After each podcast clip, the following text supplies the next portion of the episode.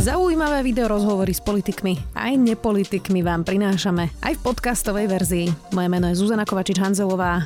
Vítajte pri relácii Rozhovory ZKH v audioverzii. Vedie historicky prvý experiment v CERNE pod slovenským vedením s kolegom získal 110 tisíc eur od nadácie ESET na zlepšenie žiadostí o ERC granty pre špičkových vedcov Slovensko. V získavaní týchto grantov zaostáva. Získali zatiaľ len jeden jediný vedec na Slovensku, Jan Tkáč. V susednom Maďarsku už má ERC grantov 73 vedcov, v Česku takmer 50. Martin Lenhardt, jadrový fyzik, štúdiu Sme, vítajte. Príjemný dobrý deň. Pán Lenhardt, tak začneme úplne po poriadku. Prečo je také ťažké získať ten ERC grant, teda grant Európskej rady pre výskum? Takže tie, tieto granty um, sú veľmi náročné, čo sa týka aj, aj osoby toho uchádzača. Je treba ma, e, splniť skutočne vysoký štandard. To, je, to je prvý, prvý problém. Uh, sú, začneme od začiatku. Tie, tie granty sú troch stupňov. Je to tzv. starting grant, to sú, to sú Eh, uchádzači na začiatku svojej kariéry. Je to 2 roky a myslím, že ak sa nemýlim, 2 až 7 rokov po zisku PhD. Potom sú ten konsolidátori, ktorí konsolidujú nejakým spôsobom tú kariéru. A potom sú to, už nazvem to, zrelí vedci, to je kategória advanced. Líši sa spôsob hodnotenia v rámci tých e, úrovní, na čo sa pozerá. Napríklad u tých starting je mimoriadne dôležité, akým spôsobom preukáže ten uchádzač to, ako je nezávislý od svojho školiteľa. Ešte výraznejšie je to u, u toho konsolidátora a napríklad už u tých advanced sa veľmi výrazne pozera na líderské schopnosti. Vy ste advanced? Ja som bol konsolidátor, už som advanced. Mm-hmm. Čiže už som, už som dospel alebo zostarol do toho veku, kedy sa musím uchádzať o, o advanced. Mm-hmm. Vyzrel. Takže, alebo vyzrel môžeme použiť. Ale. No, vy máte teda uh, výnimočný projekt CERNE, tak laicky mám taký pocit, že asi pre vás by to nemal byť problém získať takýto grant, nie? Laicky, ale teda hovorím. Viete čo, uh, laicky. Takže uh, ja, získať ERC grant je, nie je to šprint, je to beh na dlhé trate, je to maratón. Štatisticky najväčšia pravd, úspešnosť je, keď sa človek uchádza štvrtýkrát mm-hmm. o ten grant. Málo, má veľmi málo kto to získa na prvý krát, takže ja som sa uchádzal trikrát doteraz. Prvý bol ten starting, potom dvakrát som sa uchádzal ako konsolidátor a teraz už som sa preklopil do tej kategórie Advanced, čiže tam je hodnotenie ABC. E, keď som sa uchádzal prvýkrát, existovalo aj hodnotenie D, čiže s tým starting grantom som mal hodnotenie D. Ako skutočne priznávam, že ten grant bol napísaný veľmi zle. Uh-huh. A ako nemám problém... naučili, áno, nemám lepšie. problém uznať to, že to, čo tí oponenti kritizovali, bola do bodky pravda. Uh-huh. Potom, keď som bol konsolidátor, prvýkrát získal som C, potom som získal hodnotenie B, čiže keby sme to vzali ako... v písaní toho projektu. A, e, je veľmi dôležité si prečítať to, čo tam tí posudzovatelia napíšu. A Často je tak tendencia uraziť sa na to, že to sú nejakí hlupáci a tak ďalej, ale nie je to tak. Treba si to prečítať a zobrať si tú kritiku a či náhodou nemajú pravdu a zaimplementovať to ďalej do, do návrhu toho projektu. Jasné, ale teraz späť k tej mojej otázke. Veď vy máte predsa naozaj dobrý a výnimočný projekt. Ja som vás počúvala o tom rozprávať, že aj v CERNE vás hodnotia ako, ako projekt, ktorý sa má uchádzať ďalej vždy o, o ten priestor to, e, v CERNE. A, a teraz, že, že tak máte super projekt, tak prečo pri tých grantoch je dôležité, že to napíšete najprv na D, C, B a, a proste možno na štvrtýkrát to už získate? Takže takto, ten Nestačí prvý, ten ktorý, ten, ktorý bol D, tak uh, prečo bol? Ten experiment existoval v tej dobe ešte len v takej ideovej predstave a celé to plávalo na vode, to bola kritika. Medzi tým sme sa posunuli E, realizovali sme ho. Keď som ho podával druhýkrát, tak už sme mali síce v rukách e, niektoré dáta z toho experimentu, ale tie najlepšie ešte nie. A to bol zdroj kritiky mm-hmm. opäť, že to stojí, že to pláva na vode. A môžem prezradiť, že čo bol problém v, v tom grante naposledy, ktorý B znamená vysokú vedeckú kvalitu, ale nie dostatočnú na to, aby preskočil do druhého kola. Takže e, to už dáva základ na to, posunúť sa nie, niekam, e, niekam ďalej. Takže jednoducho nás preskočili a ten zdroj tej kritiky bol hlavne v tom, že ten projekt je koncipovaný, že je to všetko fajn, ale je to koncipované príliš konzervatívne. Uh-huh. Príliš konzervatívne znamená, že chýbala tomu ako keby taká prelomová myšlienka a ten e, samotný navrhnutý experimentálny program, ktorý už ale sa netýkal len toho experimentu v CERNE, my máme celý, celý program po, na, v rôznych laboratóriách na svete, ktorý vedieme a ten CERN to je len ako keby jedna, jedna súčiastka tej, tej mozaiky. Uh-huh. A e, že chýba tomu, má, má tak mal, mal ten projekt tzv inkrementálny charakter. To znamená, že my sa, sme sa chceli venovať systematickému štúdiu, ako sa správajú izotopy zlata, ale viac menej dopredu, ako keby sme predpokladali, že to, čo tam má výjsť a tá reakcia bola taká, no dobre, tak keď to vy tak predpokladáte, potom na čo to chcete merať. V čom je ale rozdiel, a to som v čase podávania toho projektu ešte nevedel, že popri tom inkrementálnom štúdiu, lebo my sme časť toho projektu realizovali v menšom, to nazvem, sme objavili novú štruktúru, ktorá je neočakávaná, ktorá sa v tých jadrách deje. A s tým vstupujeme teraz do toho advance už grantu. Myslíte, že už uspejete? E, keby som si to nemyslel, tak by som to neskúšal, samozrejme. Ako inú odpoveď vám dať nemôžem, ako keď tomu nebudem sám veriť. Robíme všetko preto, aby sme úspeli. Či úspejeme, ja neviem. No, no. a vy ste teraz dostali 110 tisíc od nadácie ESET, ktoré má vám pomôcť vlastne úspieť v tom RC grante. Prečo sú na to dôležité peniaze? Stojí to asi čas, predpokladám, e, písať Sto, taký projekt? E, jednak stojí, stojí to, to čas. My použijeme tú, túto podporu na dobudovanie našej infraštruktúry, čiže ten experiment, ktorý máme v CERNE, vyžaduje e, nasadenie nášho spektrometra, ktorý sme nazvali tak pekne, že Tatra, aby tam bola tá slovenská stopa zaznamenaná.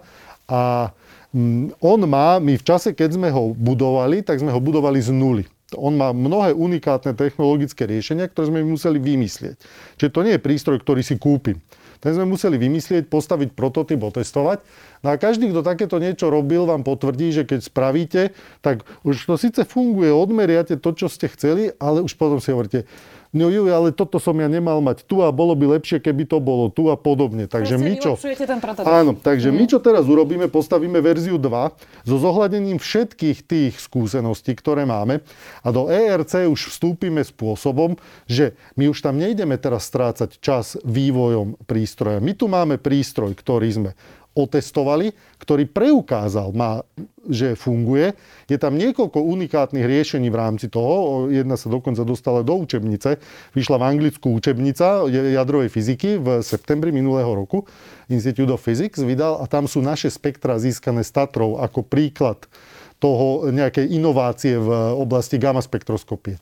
A e, teraz ideme ten prístroj použiť na riešenie konkrétnych fyzikálnych otázok, kdežto tie predošlé návrhy, stále tam bola časť, že my musíme rok venovať tomu, že musíme zohľadniť to, čo sme, to, čo sme sa naučili predtým a teraz toto odpada. Tak aby som tomu rozumela. Uh, to, že som hovorila na začiatku, prečo uspeli Maďari, 73 majú vlastne no. týchto grantov, prečo Česi majú 49, tak z toho mi vychádza, že aj preto, že investujú viac do vedy, že majú lepšie podmienky. Určite. Uh, Ukazuje to analýza, ktorú vykonala Slovenská akadémia vied, keď sme porovnávali rôzne parametre v okolitých krajinách.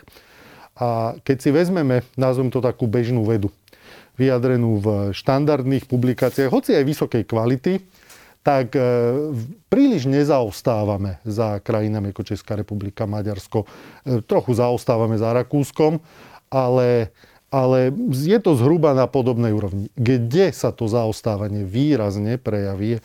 V momente, keď začnete vyberať, nazvem to, ozaj tie, tú, tú, tie čerešničky na torte, tú, tie špičkové výsledky vyjadrené v podobe ERC grantov, v podobe e, treba z publikácií v, v tzv. zozname Nature Index.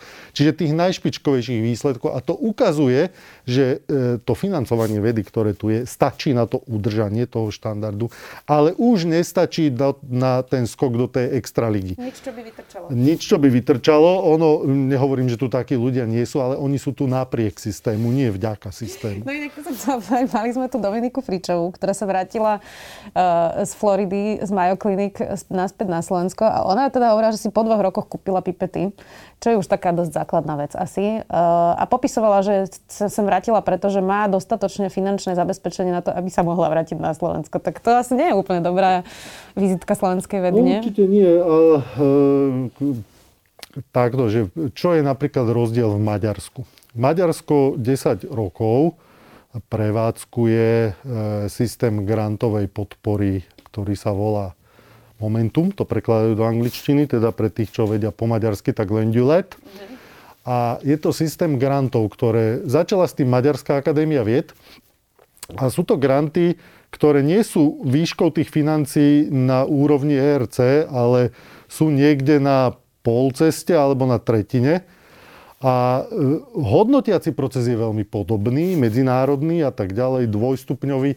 A oni týmto spôsobom začali financovať vybraných vedcov na vysoko nadštandardnej úrovni výsledok je práve to, ten počet grantov, čo ste uviedli, tak pokiaľ mám správne informácie, viac ako polovica týchto grantov pochádza od nositeľov tohoto systému. Čiže oni vybudujú skupinu, vybudujú program a do toho Bruselu už prichádzajú s niečím. Čiže neprichádzajú tam len tak. To je niečo, čo nám chýbalo Eh, Slovenská akadémia vied eh, vyhlásila výzvu na podobný, sme vytvorili podobný projekt, nazýva sa Impuls SAV a eh, minulý rok sme vyhlásili prvú výzvu.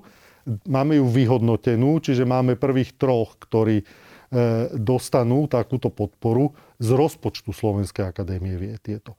E, čiže niekomu sa môže dať, že 3 je strašne málo, súhlasím, ale aj Maďarská akadémia vied začala s piatimi Jasné. pred tými Bolo rokmi. keby e, vláda na to vyčlenila ešte Áno, extra peniaze. Presne, presne to sa udialo v Maďarsku, že vláda prebrala celý tento program od Maďarskej akadémie vied, začalo financovať a rozšírila ho aj pre pracoviska mimo Maďarskej akadémie vied. A výsledok je, tam je iný dôležitý výsledok, e, tie ERC granty to nebol cieľ, to je prirodzený dôsledok toho.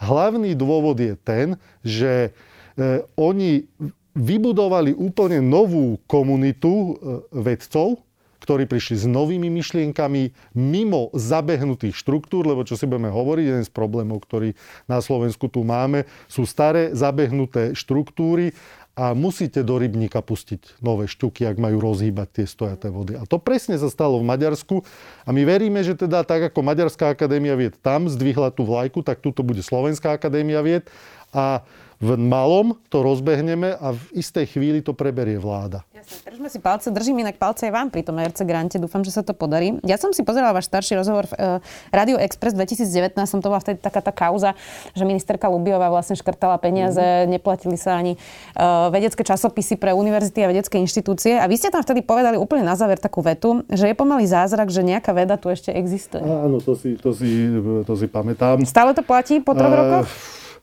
Viete čo, e, dobre, ako treba to vnímať v kontexte toho, čo sa dialo vtedy. Ja sa inak úplne súhlasím, čiže ja vás nerozporujem, len sa pýtam, že či sa to zlepšilo alebo zhoršilo od 2019. Uh, ako uh, tie konkrétne veci, ktoré som vtedy kritizoval, tie sa zlepšili, určite. A ten, e, v tom, v tom, v tom, v tom, hmm. takéto problémy toho typu som ja úplne nezaznamenal. Viem, že niektoré problémy tohto typu pretrvávajú prístup do, nejakých, do niektorých databáz, napríklad chemikálií a podobne.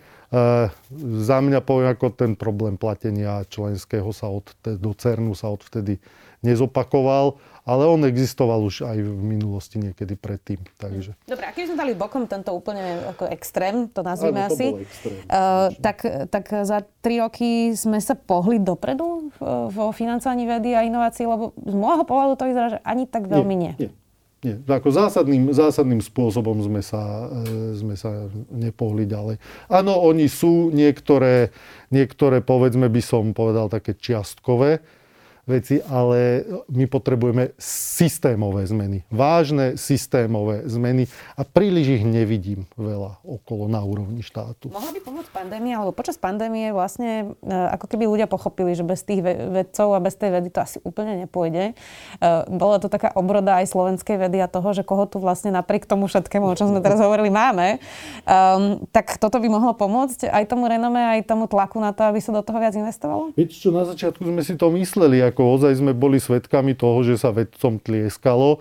E, dnes nielen, že sa vedcom netlieska, zažili sme rôzne aj vyhrážania sa odborníkom a, a podobné nepríjemné veci. V, e, to, čo, to, čo chýba, ako treba povedať, že e, čo to veda vlastne je. Veda by mala byť predovšetkým, je to základný výskum. A my stále, a častokrát to, to počúvam, že sa hovorí o, hneď o tých aplikáciách. Ja vám poviem príklad. My sme vyslali kolegov na Tel Avivskú univerzitu, ktorá predstavuje naozaj špičku, čo sa týka aplikácie vedy. No a oni tam ako prvú dostali otázku, že koľko máte ERC grantov. A oni povedali, že jeden. A že dobre, a čo špičkové máte v základnom výskume? A odpoveď vole, tak len pokrčili ramenami a oni, no tak potom čo chcete aplikovať. Čiže ak naozaj chceme, tak my sa musíme naučiť pochopiť to, že je potrebné podporovať ten základný výskum, ktorý je motivovaný zvedavosťou. Čiste ako mám problém, idem ho riešiť. Takže a toto je niečo, čo, čo stále mi strašne chýba. Uh-huh. Keď sme išli k tej jadrovej energetike a jadrovej fyzike, v Únii bola teraz veľká debata o tom, či je jadrová energetika zelená energetika. Kde vy stojíte na tomto spektre týchto názorov? Najprv, najprv zodpovedať otázku, čo je to zelená energetika a či také niečo vlastne vôbec môže existovať. Pokiaľ áno, tak tá jadrová je momentálne asi to najzelenšie, čo máme. A prečo myslíte, že tá debata sa neuberá týmto smerom? Uh, je to kvôli presne, že Černobyl, Fukushima? Je to taká emotívna diskusia? Áno, určite. Ako, ako zanechali tieto udalosti práve vo chvíli, keď sa svet už do značnej miery spametal z toho šoku, ktorý vyvolal Černobyl, lebo ako ja nepopieram, že to riziko tu existuje, ale teda čo je úplne bez rizika a čo uh, a treba si uvedomiť, že benefity výrazne prevyšujú tie, tie rizika, ako počúvame túto formuláciu pomerne často v inej súvislosti momentálne, ale to platí aj pre tú, e, pre tú jadrovú energetiku. No a teraz povedzme si, že akým spôsobom chceme vlastne generovať energiu. My máme len dve možnosti princípe. A to je energia, ktorá prišla zo Slnka. A to je aj veterná energia a to je aj vodná energia, lebo Slnko dvihlo tú vodu na kopec a Slnko rozhýbava tú atmosféru. No a potom máme nejaké tie moderné metódy ako, ako geotermálna a podobne, ktoré ale hodne, to je všetko v zárodku. A ďalšia vec otázka je, či je to v prírode naozaj voľná energia, keď my obložíme celú Zem fotovoltaickými panelmi, čo sa udeje s prírodou, keď my energiu, čas energie, ktorá prichádza zo Slnka, odoberieme. No, tak a iná energia pochádza len z atómového jadra. Tak, e, takže ja si myslím, že my príliš iné možnosti zatiaľ nemáme. Minulý týždeň prišla dobrá správa, že Joint European Torus urobili nový rekord vo fúznej reakcii na Zemi, generovali zatiaľ mm. najväčšie množstvo energie. Má to byť budúcnosť, ako vlastne odpovedať presne na tieto otázky a na klimatickú krízu. Ale je to ešte ďaleko. Dá sa to laicky vysvetliť, že o čo ide a prečo by to bolo tak prelomové? Mm. Dá sa to laicky, e, laicky vysvetliť tak, že keď chceme získať energiu z atomového jadra, v zásade máme dve možnosti. Buď zoberieme jadro, ktoré je veľké a rozdelíme ho na dve malé. Čiže to je to, čo sa deje v Jaslovských bohuniciach napríklad. A druhá možnosť je tá, že zoberieme dve ľahké jadra a spojíme ich do jedného väčšieho. To je tá fúzia. To je tá fúzia. A to je to, akým spôsobom e, získava energiu Slnko. Čiže to sú procesy, ktoré prebiehajú v Slnku. Problémom tej fúzie je tá obrovská teplota, ktorá je, musí byť dosiahnutá na to, aby tá fúzia e, mohla prebiehať. Z pohľadu jadrovej fyziky, čo sa týka tej fúzie, je všetko jasné, tie reakcie poznáme a, a tak ďalej. My ich napríklad pomerne bežne robíme, ale nerobíme ich spôsobom, že by sme získali energiu. My ich robíme spôsobom, my ich študujeme, musíme vložiť energiu. A to je to, je to čo nechceme. No a mm, ja o jadrovej fúzii, ako napríklad môj otec by vám mohol potvrdiť, to bol vicedirektor elektrárne pre Bohunice, že keď on študoval, tak mu hovorili, že no zhruba o tých 20 rokov. Mne hovorili, že o tých 20 rokov a stále sa hovorí o tých 20 rokov, ale e, poviem, že asi najkrajšiu odpoveď na túto otázku, že kedy e, som počul od riaditeľa e, Ústavu fyziky plazmy Českej akadémie vied, doktora Mlináža, ktorý oni tam prevádzkujú taký, taký tokamak, na ktorom robia experimenty smerujúce tým. A on povedal, že jadrová fúzia tu bude vtedy, keď ju naozaj bude treba. A zrejme ešte úplne nenastala tá... Si, že ešte nie je ten bod? Že eš, možno sa dostávame do toho bodu, keď ju je naozaj treba a prejavuje sa to tým, že v poslednej dobe čítame o hodne... Môžem povedať, že za posledné týždne prišlo oveľa viac noviniek, ako som zachytil za mnohé roky. Aj keď faktom je, že to úplne podrobne nesledujem Jasne, túto oblasť. To sa apokalypsa možno vlastne urýchli tieto zistenia. Ale čo je problém pri tej fúzii? Vy teda hovoríte, že veľké teplo, ale je to... Obrovská teplota, ktorú uh-huh. musíme dosiahnuť. Čiže to je teplota, ktorú, ktorú vám žiadna nádoba neznesie. Čiže vy ich musíte, musíte udržať tú plazmu, le, ona musí levitovať v magnetickom poli, pretože uh-huh. tá, tá teplota, bavíme sa tu o miliónoch alebo desiatkách miliónov stupňov Celzia. Uh-huh. A problém je potom z toho tú energiu vlastne získať ako keby aj? E, to, to už, to, úplne. Nie, nie, nie, to už asi až taký problém nie je. Problém je vôbec tú plazmu mm. udržať stabilnú v tých podmienkach. No a z toho, čo ste hovorili, že sú teda tie dve možnosti, buď tá fúzia alebo ten rozpad, nie je toto cesta, ktorou by sme sa mali uberať práve pri tej diskusii o klimatickej zmene? Lebo máme tu prosto fabriky, ja neviem, železiarne a mohli by sme teraz menovať, majú vysokú spotrebu elektrickej energie. Mm. A, a napríklad ten rozpad, alebo ten polčas rozpadu toho atomu v, v elektrárne, stále malé percento z toho vlastne využívame. Čiže nemali by sme dávať veľa, veľa práve peňazí do výskumu napríklad toho, ako lepšie využiť ten rozpad toho atomu? Ako vaša úvaha sa, sa uberá mimoriadne správnym smerom, pretože jedna vec je, akým spôsobom energiu vyrábame. Druhá vec je, akým spôsobom následne s ňou zaobchádzame. A e, ten príklad, ktorý ste uviedli, fabriky, potrebuje, e, viete, ešte problém CO2 Viete, kde je 80 e, produkcie CO2? Nie je to doprava. Keby sme všetky autá nahradili nejakými elektrickými alebo nejakými úplne inými, a vrátem všetkých lietadiel, všetky lode, hurá, vyliešili sme asi 20% Zvyšných 80 a teda tá, alebo tá najväčšia časť je industriálne teplo. Čiže keď máte chemický priemysel, kde musia prebiehať nejaké reakcie pri nejakej teplote, čiže musíte ten chemický reaktor zohriať. No a zatiaľ sa to robí tak, že spálite tam mazut alebo nie, niečo podobné a CO2 vypustíte do atmosféry. No, druhá možnosť je, keď to budete robiť elektrickou energiou, tak máme elektráreň, ako napríklad v Jaslovských Bohuniciach alebo v Mochovciach. Čiže e, štiepením jadra získate teplo. Najprv ním zohrejete vodu, tou vodou zohrejete ďalšiu vodu, z ktorej urobíte paru, preženiete ju cez turbíny a spravíte elektrickú energiu. Účinnosť 20-30% o, o niečom takomto sa bavíme. Ďalej následne musíte tú elektrickú energiu transformovať na vysoké napätie, lebo nízke napätie je nevhodné na, na ďaleký prenos. Po drôtoch ju musíte dostať do tej fabriky, čiže zase tam máte straty aj pri tom transformovaní, aj keď teda už dnes tie transformátory majú pomerne veľké účinnosti a tak ďalej. A následne tú elektrickú energiu premeniť na teplo, lenže to teplo ste mali na začiatku. Takže istou budúcnosťou si ja myslím, že by mohli byť kompaktné malé jadrové reaktory, ktoré nebudú vyrábať v tých fabrikách elektrickú energiu, ale priamo to teplo. Čiže priamo zohrejete vodu a tou vodou už ohrievate ten reaktor. A hodne sa vo svete uberá výskum aj, aj tohto smeru. Technológia malých reaktorov je pomerne zvládnutá. Máme ponorky, ktoré sa pohybujú, sú poháňané jadrovým reaktorom. Máte veľké lode, ladoborce napríklad. A, takže tá technológia už existuje, ale zatiaľ sa nevyužíva. No.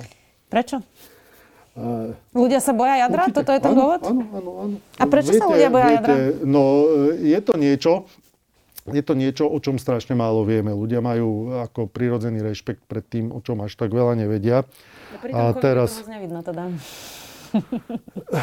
To, to, to si netrúfam posúdiť, to nechám, nechám kolegom, sociológom túto otázku, že prečo je to tak. Ale e, e, tá radioaktivita je ako, ako, tak ako tu sedíme, nami letia miliardy častíc za sekundu, ktoré priletajú z vesmíru. Prostredie okolo nás je radioaktívne. Neviem, či viete, že draslík je radioaktívny prvok. Čiže kúpte si banány, v ktorých je veľa draslíka. Tie banány sú dosť radioaktívne. My sami, naše telo je radioaktívne. Čiže tá radioaktivita je úplne prirodzenou súčasťou vďaka nej my môžeme žiť vôbec na planete. Keby Zem nebola radioaktívna, bola by neobyvateľná. Má to nejaké, nejaké dôvody, že prečo to tak je. No a napriek tomu, ako pretrváva z toho, že pre Boha to je radioaktívne. No, Takže toto vyvoláva ten rešpekt. Áno, súhlasím, oni tie riziká tu sú. Ona ako radioaktivita nie je vec, Jasne. ktorá by bola neškodná. Jasné, ale riziká no, sú všade, to už ste hovorili. E, ale keď si zoberieme teda napríklad ten Černobyl alebo tú Fukushimu. Uh, nie je dôvod, prečo sa boja ľudia, je, že, že vlastne nerozumujú, čo sa tam stalo a prečo to boli tie, tie katastrofy. Myslím, že Fukushima tam mala vlastne to tsunami, ktorá bola vyššia o, o pár metrov, ako bola nastavená tá, tá elektráreň, ktorá tam mala generátory, ktoré mali byť záložné, ak sa nemýlim teda. E, je to trošku komplikovanejšie, vychádza to z toho, tam tých, tam tých príčin, prečo sa to udialo, bolo viac. Jedna napríklad bol aj to IAA, vydala také stanovisko, že tam jednou z príčin bol systém manažmentu, ktorý, mm. ktorý tam faktor. funguje. Vyslovene ľudský faktor, ako e, Japonci sú nastavení takým spôsobom, že on nebude konať bez príkazu nadriadeného. Mm. Čiže horí, nadriadený musí vydať príkaz, ty zober raziaci prístroj has. Jasne. A tí nadriadení tam neboli. Je to, je to skutočne jedna z príčin, mm. aj, aj toto. Čiže je tam zlyhanie toho ľudského faktora. Aj elektráň bola postavená na nevhodnom mieste pretože to, to tsunami tam hrozí, ale aj to, ona prišla, to zemetrasenie bolo skutočne extrémne. No, v Černobyle to bolo zlyhanie, výrazné zlyhanie e, ľudského faktorov, teda experiment, ktorý prebiehal, ktorý jednak nemal v takej podobe prebiehať a aj tam potom v rámci toho No a nie je to práve chyby. ten dôvod, prečo sa ľudia boja, že vlastne nerozumejú, čo sa tam udialo a tým pádom to zle vyhodnocujú? E, netrúfam si odpovedať na to, že čo je dôvodom, že, že prečo sa ľudia boja. No, ako našou úlohou je zabezpečiť, aby sa toto v elektrárniach, ktoré tu máme, nestalo. Takže na to potrebujeme výchovu, mať, vychovávať odborníkov, No, čiže aj na to potrebujeme tú, tú podporu vedy. Jasné. Potom sa vrátime vlastne mhm. úplne celé e, na začiatok našej témy. Um, tak e, čo zrušujúce by ste chceli ešte, uh, ešte vybadať? Čo vás čaká najbližšie? Uh, lebo vidno, že máte veľmi rád tú fyziku, aspoň taký pocit vás mám, že naozaj to niečo, čo, čo vás baví. Tak čo, čo vzrušujúce vás čaká? Ak to nie je tajné teda. Nie, nie, určite to nie je tajné. Čiže budúci týždeň odchádzam na experiment na Univerzitu Vivaskula v strednom Fínsku. Čiže to je miesto, kde robíme na cyklotróne veľa experimentov spolu s kolegami. Čiže študujeme tam izotopy, ktoré sa bežne v prírode nenachádzajú, ale môžu nám veľa prezradiť práve tieto o vlastnostiach tej hmoty, ktorá tvorí atómové jadro. A ono to atómové jadro ono nie je nevyhnutne gulaté. Drvia väčšina atómových jadier má tvar ako tá lopta na britské rugby. Uh-huh. Aj ktoré majú tvar disku, Zopár je aj gulatých. Ako máme aj gulaté jadra a my nepoznáme odpoveď na to, že prečo. Je to, to tak je to. Áno, v, v rozhodujúcej miere určuje vlastnosti týchto atomových jadier. Čiže, a tam je, že prečo to potrebujeme poznať, tak už sme hovorili o všetkej tej jadrovej bezpečnosti. Čím lepšie my budeme rozumieť samotnému atomovému jadru, tým lepšie budeme mať pod kontrolou bezpečnosť týchto jadrových elektrární. To je prvá vec. Druhá vec, e, nie je vylúčené, že tam na nás čakajú javy, o ktorých nemáme ani tušenia a ktoré budú môcť mať, mať významný efekt. Ako ja poviem príklad z histórie, a nie až tak dávnej, to je chemický prvok technécium. Technécium je chemický prvok, ktorý sa na Zemi takmer nevyskytuje a on v tej Mendelovej tabulke bol vždy ako taký prázdny. Bol objavený v roku 1938 Karlom Perrierom a Emiliom Segrem a bola to čiste vedecká kuriozita. Umelo pripravený prvok na urýchlovači, nebol ani vo vážiteľných množstvách. Vysloven pánske huncúctvo. Uh-huh. Dnes ročne na Zemi podstúpi vyšetrenie pomocou technécia okolo 30 miliónov ľudí a ak to divákov zaujíma, viac odporúčam, e, nájdite si seriál, ktorý natočila Česká televízia. Tam je prípad chlapca, z Košíc, odom volá sa Gregorko, ktorý od narodenia, od narodenia trpel epileptickými záchvatmi. A je tam skutočne popísaný taký až detektívny postup, kde aj pomocou technécia, český neurolog, profesor Kršek, lokalizuje léziu v mozgu, ktorá to tomu chlapcovi spôsobuje, tak presne, že neurochirurgiu potom dokázal odstrániť. Výsledok chlapec je úplne zdravý. Vďaka techneciu. To sme ešte nepovedali. E, nespomeniem si, ako sa volá nemocnica Motol alebo liečenie epileptické, e, chirurgické liečenie, riešenie epilepsie dieťaťa. Po, mm-hmm. tá, tá epizóda mm-hmm. takto nejak, nejak sa, sa volá. Dnes... A dnes zachraňuje životy a lieči ľudí. Uh-huh. Tak Takže možno, to je základný výskum. Možno čaká niečo také aj vás? možno áno, možno nie. To uvidíme. Jasné. Keby sme vedeli, čo robíme, predsa by sme to nevolali výskum. Áno. Um, vy ste boli aj v zahraničí, aj teda uh, cestujete po zahraničí. Je to frustrujúce vrátiť sa potom späť na Slovensko? Nie, prečo? No, kvôli, nie, kvôli nie, tomu nie, výskumu. A, a, Takto. Um, ja tu môžem povedať aj zase jednu vec, že to všetko, čo sme povedali, to, to je pravda. Tam, že niekto, komu trvalo dva roky, než si kúpil pipety, tak závidím. Ja som nemal ani stoličku, nie to ešte pipety, keď som sa vrátil. Nie, ako, stoličku, na ktorej sedím dodnes, som dostal od svojej manželky ako darček. Takže e, začínali sme v... Ja som sa vrátil v podmienkach, kedy oddelenie jadrovej fyziky naozaj malo, názvem to, že problémy. Ako témy, ktoré sa riešili, pomerne tak stagnovali. A vtedy mne vedúci oddelenia povedal, že on očakáva, že to oddelenie potiahnem dopredu. Že prídem s novými témami, že dokážem pritiahnuť ďalších mladých ľudí, že ho omladím. Ja som jednoducho dostal tú úžasnú možnosť od svojich nadriadených naozaj vymyslieť si svoj program a realizovať ho.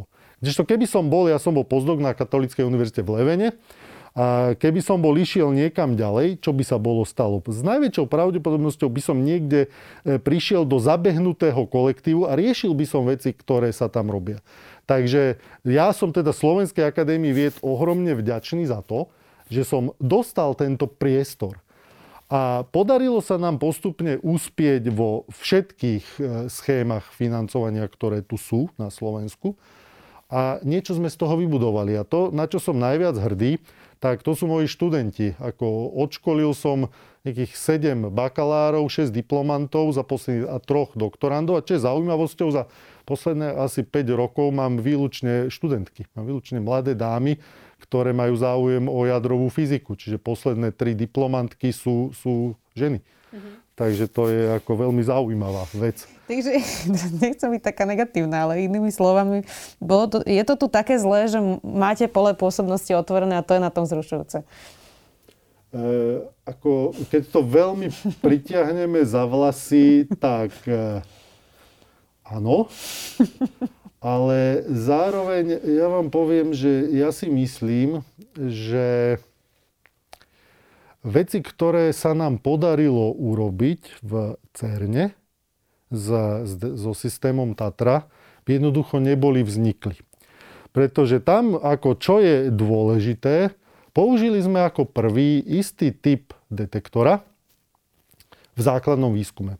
On je tu okolo už roky. E, to je komerčne dostupný detektor gamma žiarenia a my keď sme robili tento experiment, tak e, kolega z Liverpoolu a prišiel za mnou a on hovorí, že oni majú ten detektor a že oni si myslia, že to je budúcnosť celej jednej oblasti jadrovej fyziky, ale že nikto príliš tomu neverí a nechcú to použiť vo svojom experimente.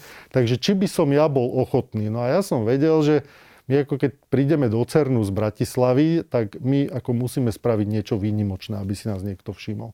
A že toto je možno šanca pre nás, tak sme to skúsili. A ten výsledok nás šokoval, nás, nás samých. Takže e, ja považujem, a hovoria to mnohí moji kolegovia zo zahraničia, že to bola veľmi dobrá vec, že, že som sa rozhodol ostať tu. Ale zase ja to ako nevnímam, že ja som sa nejak obetoval a teraz tu má niekto kvôli tomu niečo robiť. Mne sa jednoducho páči žiť na Slovensku. Ja tu mám svoju rodinu, e, svoju úžasnú manželku, ktorej vďačím za to. Za všetko, čo sa mi vo fyzike podarilo, by nebolo možné bez nej. Ako to, to, je, to je samotný e, to je fakt, pretože vďaka jej podpore a nehasnúcej podpore za celé tie roky aj v ťažkých chvíľach. Ako tiež určite sme mali ťažké chvíle, že e, naozaj ako niečo sme nemali a teraz som videl, že niekto iný niečo má, ale teda aj vďaka jej podpore som, som sa nikdy nevzdal. A, a obrovským zadozučinením sú, keď teraz vidím už svojich prvých absolventov, svojich doktorandov, ktorých... Bo ja mám takú zásadu, že doktorandi alebo musia odísť, získať skúsenosti. Ako nedávame pozície vlastným doktorandom, a to je najlepšie pre nich. Možno to nie je úplne optimálne pre nás, ale pre nich je to veľmi dôležité. a vidím, ako sa im darí. Čiže môj doktorant budúci týždeň bude obhajovať svoj návrh experimentu na jednom z najšpičkovejších detektorov na svete momentálne, vo veľmi tvrdej medzinárodnej súťaži. Takže čo viac si môžem prijať. No. Tak sme našli niečo pozitívne aj na negatívnom. Ďakujem veľmi pekne, že ste si našli čas. Martin Wenhardt, jadrový fyzik. Ďakujem. Ďakujem. Počúvali ste podcastovú verziu relácie Rozhovory ZKH. Už tradične nás nájdete na streamovacích službách, vo vašich domácich asistentoch, na Sme.sk, v sekcii Sme video a samozrejme aj na našom YouTube kanáli Denníka Sme. Ďakujeme. Odkiaľ sa berú komety? Ako funguje duha? Kto bola Emma Noiter? Čo sú to kvantové počítače? Prečo vybuchujú sopky? A ako prežiť pád z lietadla? Moje meno je Jozef moje Samuel a spolu robíme vedátorský podcast, kde hľadáme odpovede na takéto otázky. Epizóda vychádza každý týždeň a nájdete nás vo všetkých podcastových platformách a na stránke sme.sk.